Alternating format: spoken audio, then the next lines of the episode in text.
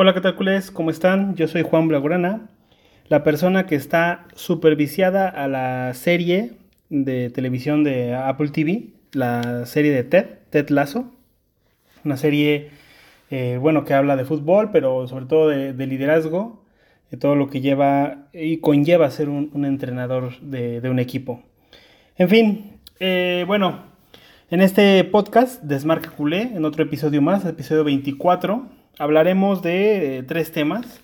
Tocaré, bueno, los dos partidos del Barcelona que, pasaron ah, entre el anterior podcast y este, que fue el, Barcelona contra el Alavés y el Barcelona contra el Dinamo de Kiev en, la Champions. Y por último tocaremos el tema de la masterclass de, del parado táctico, bueno, explicación táctica de fútbol de Xavi Hernández que salió en un canal de YouTube. Es una explicación de 14 minutos. Y bueno, hablaremos sobre esa explicación y su parado táctico, ¿vale? Todo esto y mucho más en este episodio de Desmarque Culé. ¡Arrancamos!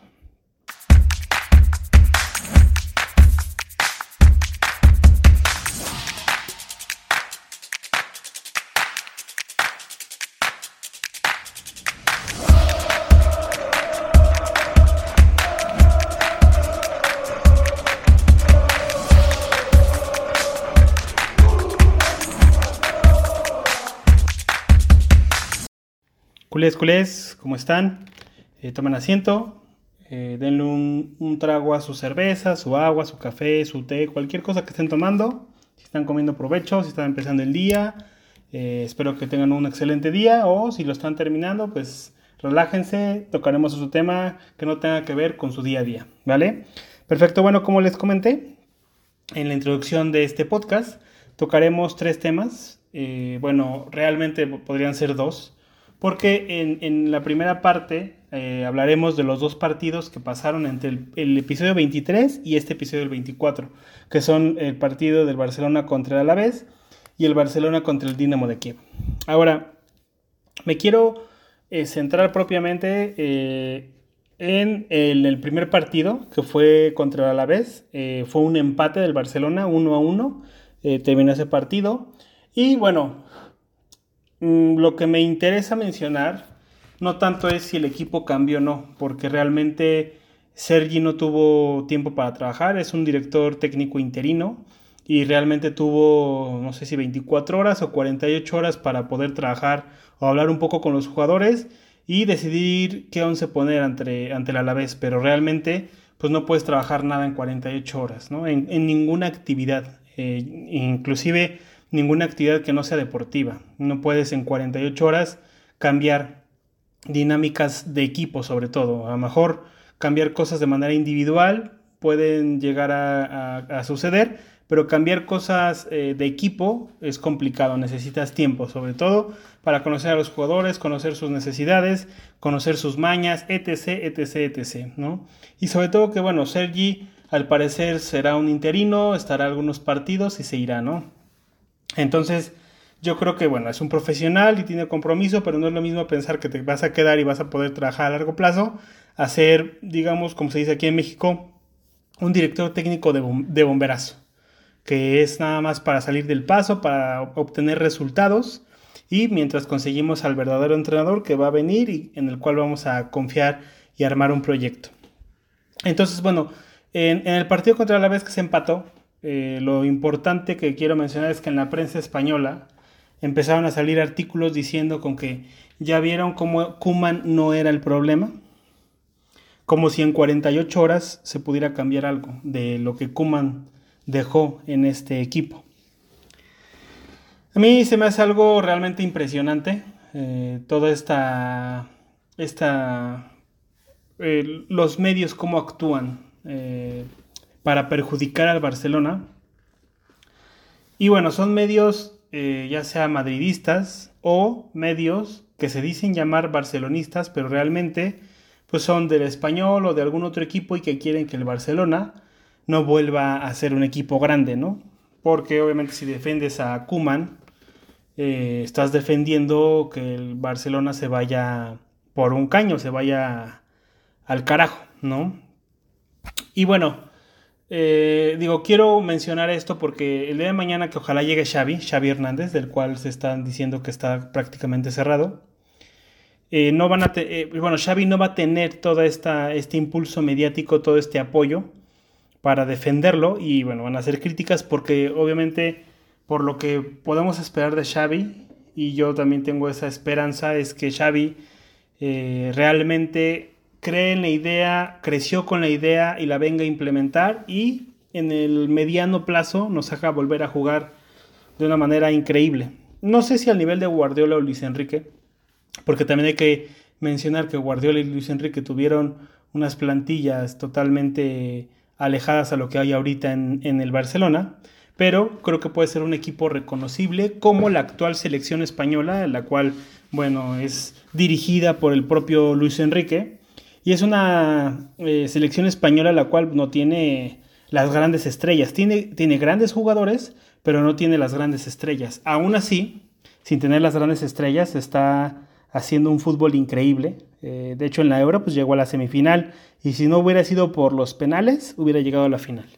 Contra todo pronóstico. Entonces, y bueno, creo que hubo una, jugaron unos partidos, ¿no? De una copa ahí media chafa que tienen en Europa, Nation League o algo así creo que se llama, y en la final ganó Francia, pero igual, o sea, estuvo a, nada de también tener el tú a tú contra estas grandes selecciones que tienen estrellas, pero que con el poder del colectivo les pueden hacer frente e incluso dominar, dominar los partidos. Entonces yo tengo que, la esperanza de que con Xavi Hernández suceda lo mismo. Realmente en el Barcelona no hay, no hay estrellas, pero al incrementar eh, la información eh, táctica a los jugadores, incrementando su confianza, incrementando la fuerza de grupo y eh, creando, bueno, sí creando propiamente un grupo sólido, se puede llegar bastante lejos y este equipo puede dar muchísimo más de lo que ha mostrado.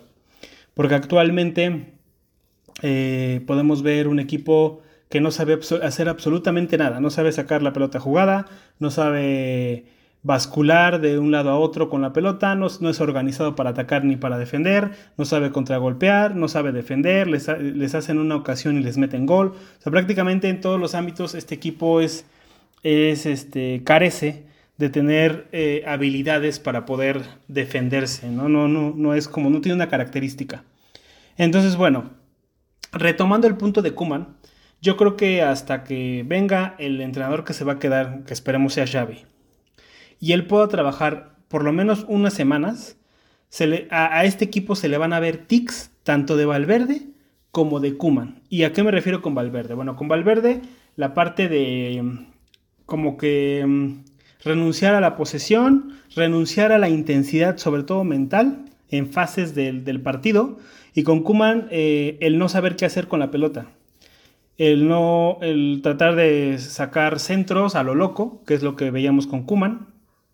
Y que el entrenador que llegue poco a poco va a tener que ir quitando esas malas enseñanzas que tienen los jugadores actualmente. Va a poder estar entrenando a los jugadores, entrenándoles dándoles herramientas tácticas, eh, corrigiéndolos, dándoles eh, o, implementándoles esa intensidad mental a lo largo de los 90 minutos que actualmente el equipo no tiene. Tiene muchas desconexiones y estas desconexiones vienen a raíz de, la salida de Luis Enrique desde el 2017. Entonces, creo que es algo que, bueno, Xavi va a tener mucho en qué trabajar y hay que ser conscientes que, bueno, Xavi o el, o el entrenador que venga hay que ser pacientes, ya que este sí, el entrenador que venga no va a tener como Kuman ya más de un año trabajando un equipo. Va a tener un equipo que está destruido en cuanto a cuestiones tácticas, de orden, de saber qué hacer con la pelota eh, y de intensidad. Y va a tener que volverlo a armar todo. Entonces, eh, a él sí, al entrenador que venga hay que darle tiempo.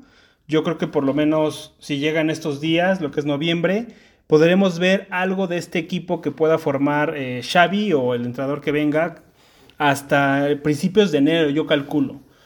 Por, obviamente viene el paro de, selecciones y, tiene ciertos partidos de aquí enero, pero creo que exigir que llegue Xavi y, como dice esa noticia, en un partido ya no ver los, rasgos de Kuman o en su defecto, esperar que con un partido veamos ya a un Barcelona volando y destruyendo a los rivales gracias a que llegó Xavi, pues las cosas no son así, ¿no? Y quien crea eso, pues no, o no es aficionado al fútbol, o realmente nada más da su opinión para perjudicar al Barcelona o al barcelonismo, porque no es objetivo pensar, te digo, lo vuelvo a repetir, en ningún ámbito puedes esperar que llegue una persona y en un día todo ya cambie.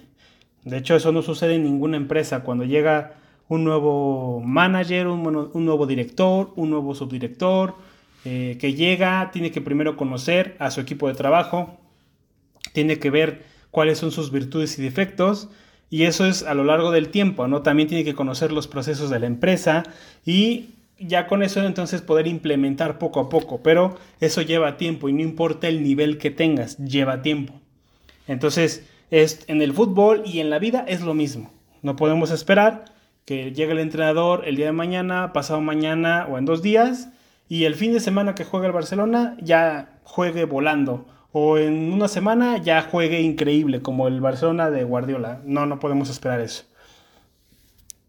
Entonces aquí yo quiero hacer eh, un llamado a todos los que escuchan este podcast, que son aficionados al Barcelona, que por favor tengan paciencia, eh, y sobre todo si es Xavi Hernández, o sea, sobre todo si es Xavi, que sabemos que conoce la casa, que creció en, esta casa, eh, que ha estado con todos los grandes entrenadores que ha tenido el Barcelona. Bueno, a reserva de Johan Cruyff, pero también estuvo cerca de Johan Cruyff, pero estuvo incluso con Bangal cuando tuvo su buena época. Ha estado Xavi Hernández en tanto en malas épocas como en buenas. Y quiero pensar que al estar en tantas épocas, tanto buenas como malas, sabe qué es lo, lo que no se debe hacer o lo que se hizo en su momento que estaba mal y lo que se hizo bien en su momento que estaba bien. Entonces hay que creer en su criterio y esperar. Ahora, volviendo al partido. Eh, el, bueno, ya mencioné lo del Barcelona contra el Alavés y el Barcelona contra el Dinamo de Kiev. Este partido era súper importante. No, la verdad es que no me interesaba cómo jugar el equipo, solamente que ganara y por qué. Eh, porque el, Barcelona necesita clasificar a octavos de, de, final de la Champions League. No por un tema, bueno, sí por un tema de prestigio también, por la cuestión de patrocinadores, por el dinero que te da también la, UEFA al clasificar a octavos. Eh, entonces era vital. Actualmente está como segundo de grupo porque el Bayern le ganó al Benfica. Y bueno, el Barça ganó sus dos partidos contra el Dinamo, ¿no? Entonces actualmente creo que el Benfica tiene cuatro puntos y el Barcelona tiene seis. Ya olvidando al Bayern, que bueno, va a ser primero del grupo y va volando ese equipo. Pero actualmente el Barcelona tiene una final para poder clasificarse a octavos, que es ganarle al Benfica en el Camp Nou. Que yo espero que para entonces ya tengamos al entrenador que se va a quedar, que va a armar el proyecto eh, de aquí por lo menos, no sé si año y medio, ¿no? Porque el entrenador que venga se, le tiene que dar el tiempo de por lo menos año y medio. ¿Y por qué digo año y medio? Porque es terminar esta temporada y una temporada más completa, ¿no? Que es lo que por lo menos cualquier entrenador debe tener. Eh, para poder tener una, dos ventanas de fichajes y tener la pretemporada en verano, en fin. Pero bueno, Ah, hasta aquí la parte de los partidos. Por lo menos el Barcelona ganó el, partido contra el Dinamo de Kiev. Eh, festejé muchísimo el gol de, de, Ansu Fati, aunque fue de rebote y no sé qué. Lo que tiene ese, joven es increíble. El olfato de gol es, brutal. Creo que en cuanto a olfato de gol, eh, no sé si esté similar a los inicios de Messi. Hablo solamente del olfato de gol, no todas las demás características que tiene Messi, pero esa, o sea, cuando tiene la, la pelota Ansu Fati cerca del área grande del rival, sientes que algo va a pasar, sientes que puede meter gol y en dos segundos o menos, un segundo se arma un espacio, un disparo y muchas veces mete el gol, así. En fin, pasando al siguiente tema. El siguiente tema bueno, es un, es un video de una cuenta de YouTube eh, que al parecer saca como videos de diferentes directores técnicos, tanto en inglés como en español. Y bueno, sacó un video de, de Xavi Hernández hace, no sé si fueron como 15 días, creo que salió, en el cual Xavi Hernández menciona cómo es que funciona eh, el Alsat, su equipo que es actualmente, ¿no? Incluso hasta ahora todavía su equipo, el que él dirige. y explica ciertos puntos que tiene, que tiene él como, como entrenador, cómo ve el juego y cómo quiere que su equipo juegue. A mí lo que me, me dio curiosidad de su parado táctico es un 3-4-3, eh, algo que realmente, bueno, yo, yo creo que lo del parado táctico es un poco bueno, no sé si es irrelevante porque depende de qué jugadores tienes, o sea, qué armas tienes para poder armarlo.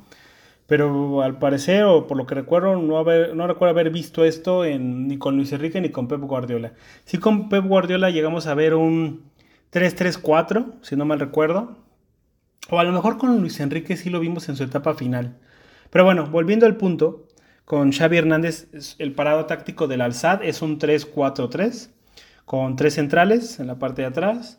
Tiene a dos pivotes y dos interiores. Ahí están los cuatro en la media cancha y tres delanteros, dos extremos y un 9 fijo. Entonces, me dio curiosidad pensando que, bueno, esa es la forma del parado táctico en el Alzad y seguramente eh, quiera llegar y poner ese parado táctico en el Barcelona. ¿Y por qué digo esto? Porque los jugadores eh, lo único bueno que podemos rescatar de la etapa de Kuman es que Kuman trató de implementar mucho el sistema de tres centrales. Entonces digamos que el sistema de tres centrales para este Barcelona puede que no esté tan alocado, tan alejado de lo que han estado haciendo. Obviamente el parado táctico de Kuman era una porquería, eh, con todos los respetos para, para Kuman, pero realmente era una, era una porquería porque, bueno, era un sinsentido. Nada más era su parado táctico de Kuman de, sus tres centrales era para evitar que les llegara tanto, porque en defensa se convertían en cinco, en cinco defensas. Eh, cosa que, bueno, eh, creo que no es lo que queremos en este club. Pero bueno, Kuman ya se fue, volviendo a Xavi.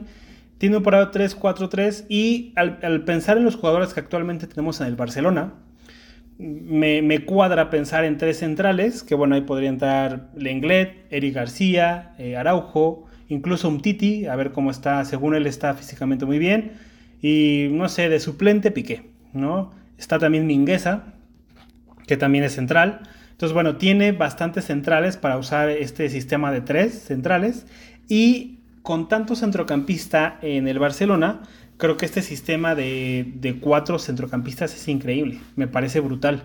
Entonces, con el 3-4-3, eh, bueno, ya mencionamos, ¿no? La parte de los centrales. En la media cancha, yo creo que pondría, eh, bueno, Xavi ha defendido mucho a Busquets y al parecer, por lo que dicen las informaciones, es que por lo menos le gustaría tener a Busquets toda esta temporada. Ya se verá en verano, pero en esta temporada eh, Busquets eh, va a ser muy importante y lo hemos visto, sobre todo en la selección española, cómo ha sido de importante para Luis Enrique eh, Busquets. actualmente, no el Busquets de hace unos años, no, actualmente el Busquets que muchos critican y que sí tiene muchos fallos, pero también son fallos generales del equipo eh, Busquets es muy aprovechable. Entonces, yo creo que en ese, en ese parado táctico de Xavi, donde tiene dos pivotes, uno va a ser Busquets y el otro puede estar entre Nico y Frenkie de Jong. Quiero pensar yo, sobre todo por la salida de balón este, y el recorrido. Nico y Frenkie de Jong, a mi parecer, son muy este, similares, incluso hasta en la altura. Son muy altos los dos, tienen bastante cuerpo. Eh, pero bueno, creo, creo yo que actualmente Frenkie Jong está muy perdido en su juego. Y es porque al llegar del Barcelona no ha tenido quien lo guíe, ¿no? O sea, llegó y estaba Valverde, eh, un asco de entrenador. Solamente tuvo un poco de Setien y bueno, la plantilla destruyó a Setien y lo echaron por la goliza del Bayern. Y después llegó Kuman. Y aunque Kuman fuera holandés, Kuman no entiende el sistema del Barcelona y por lo tanto no puede aprovechar a Frenkie de Jong como se debe. Entonces, eh, en estos dos pivotes puede estar Busquets, eh, Nico, Busquets, Frenkie e incluso Frenkie de Jong y Nico. Quiero pensar yo que eso es lo que va a hacer Xavi eh, en la parte de pivotes. Después en la parte de interiores tienes ahí a Gaby, a Ricky, a Pedri y... Mm, pues bueno, incluso bueno, Nico también puede entrar de interior. Creo que tienes bastantes armas ahí para con las que puedes jugar o incluso en algunos momentos, eh, dependiendo de qué armas le dé Xavi a sus jugadores, poner laterales eh, como extremos, ¿no? Pero bueno, yo pensaría que lo mejor es poner centrocampistas, la verdad, creo que eso es lo que va a hacer Xavi. Entonces, como interiores, tendrías eh, a, a Nick, no, bueno, puede ser Nico, puede ser Pedri, puede ser Gaby y puede ser Ricky. Ahí tienes cuatro. Entonces, me parece excelente. Y, luego, bueno, en la, en la parte de, de, delanteros, creo que lo vimos hoy en el partido, lo, más aprovechable es enseñarle a Memphis Depay o enseñarle a los delanteros cuáles deben ser los movimientos para recibir, bueno, para que los mediocampistas puedan eh, darles mejor el balón y cómo tener esos desmarques. Creo que Xavi va a ser muy importante en, la, en la sección de los atacantes porque les va a enseñar cuáles deben ser los movimientos. Yo creo que, bueno, en el caso de Ansu Fati, ya debe saber mucho por todo lo que ha vivido en la, en la, en la Masía, pero en el caso de Dembélé y de Depay, creo que les puede enseñar muchísimo. A mi parecer esa debería ser la delantera titular, como Depay como 9 fijo, Ansu Fati de extremo zurdo y como extremo diestro a Usman Dembélé. Y bueno, ahí tienes muchas variantes, como mencioné antes, en, el medio campo en lugar de poner eh, dos interiores puedes poner a, dos extremos, digo dos laterales, como es Valdé y Dest, eh, y en la parte, o también, bueno, puedes usarlos como extremos o tienes a Yusuf Demir también. Y al parecer Collado no va a poder quedarse en el Barcelona ni en enero. No sé, hay una normativa que lo prohíbe, entonces él, sí va a tener que salir cedido y no se va. Bueno, Xavi no lo va a poder utilizar. Pero bueno, me, causa eh, curiosidad el parado táctico de Xavi. Me, me, gusta, me gusta pensar en este parado táctico, esperando que él es el que llegue. Después en este video de Masterclass también aborda eh, diferentes conceptos que, bueno, él aprendió en el Barcelona, en, ningún lado más, ¿no? Y bueno, estas eh, cuestiones tácticas que se, utilizaron en la selección española gracias al Barcelona y que él actualmente las utiliza en el Alzad. ¿Cómo? Bueno, uno es el parado táctico, ¿no? Él, lo explica, después eh, él menciona la parte de encontrar al hombre libre. Él siempre menciona que de acuerdo a las marcas. Eh, en el video pone un campo de fútbol con fichas y bueno, te va mostrando cómo siempre un jugador debe haber eh, superioridad para encontrar siempre un hombre que esté libre. O sea, si, si un jugador es, lo cubren dos, bueno, uno va a estar libre. O si por cuestión de cómo organices el, campo con tus jugadores, eh, igual y haces una triangulación y uno de esos tres va a estar libre. Entonces eso me pareció muy importante. La verdad es que su video... Me faltan muchas cosas eh, como entrenador que explique y no las voy a explicar en un video, ¿no? Para promocional. Bueno, en un video de un canal. Obviamente sabe mucho más que esto, pero me parece increíble que lo explique de esta manera que a mi parecer es muy sencilla. Es muy sencilla para que cualquier persona lo pueda entender. Después eh, también menciona la importancia de, en la fase defensiva de, cualquier equipo, en este caso es el Alzad, cómo es la presión alta y los segundos balones, que lo vimos muchas veces en el Barcelona y que actualmente el Barcelona tiene años que no hace eh, esta, ni la presión alta ni una correcta recuperación de balón en los segundos balones. Y bueno, menciona cómo se debe realizar la presión, que cada jugador debe estar prácticamente cubriendo uno a uno a los contrarios una presión incisiva y que, bueno, eh, orillar al, portero a despejar, ¿no? Que es eh, precisamente lo que, bueno, muchos equipos tienen que hacer al no poder salir con la pelota jugada, eh, tener ese miedo de que le quites la pelota. Y bueno, al despejar es cuando vienen los, los segundos balones, ¿no? Cuando viene el rebote y todo eso. Y la idea que dice Xavi es que en los segundos balones, los, los jugadores deben de replegarse, inmediatamente y estar adelante de su de, al que están defendiendo, ¿no? O sea, no, no que les ganen la espalda. Y bueno, en, este posicionamiento que tú le ganas a, tu defensor, recuperar la pelota es mucho más rápido. Y por último, eh, bueno, él menciona algo muy importante y que creo el, el Barcelona ha perdido eh, en todos estos años, el cual es que él, él les dice a sus jugadores que tienen que disfrutar con el balón que no le tengan miedo, que no lo sientan como, como una bomba o como una papa caliente, que nada más se quieran desprender de ella. Eh, y creo que tiene razón, o sea, al final del día el fútbol es un deporte y la prioridad es tocar la pelota. O sea, cualquier otra cosa es irrelevante sin la pelota. Entonces el, fútbol eh, pasa a través de jugar con una pelota. Y si tú le tienes miedo a esa pelota o no la quieres tocar y simplemente te la pasan y luego, luego la quieres pasar, primero no estás disfrutando. ¿No? O sea, a los jugadores su profesión o su sueño no lo están disfrutando. Y segundo, no tomas buenas decisiones porque solamente tienes miedo y nervio en sacar la pelota. Es algo importantísimo. Entonces, algo que me deja claro el video eh, son dos cosas. Bueno, primero es que Xavi sabe muchísimo de, táctica. Algo que algunos cuestionaban, yo la verdad es que nunca lo cuestioné. De hecho, en mi podcast donde hablo de por qué debe ser el entrenador, creo que es vital. Después confirmamos algo que también había dicho, que es una persona que mm, se da a entender fácilmente. Tú ves el video y explica súper fácil eh, cómo juega su equipo y lo que quiere del mismo. Es algo importante en un líder, en un, director técnico. Y bueno, es como, como que lo ves y sientes que las cosas van a salir bien. Es algo importante como entrenador. Entonces, bueno, los invito a verlos bueno, a ver el video. Eh, creo que el canal es de coaches. Eh, hay creo que en español y en inglés. Los que quieran ver. Yo, bueno, preferiría que vean en español porque es la voz de Xavi. Pero bueno, hasta aquí eh, el podcast de hoy.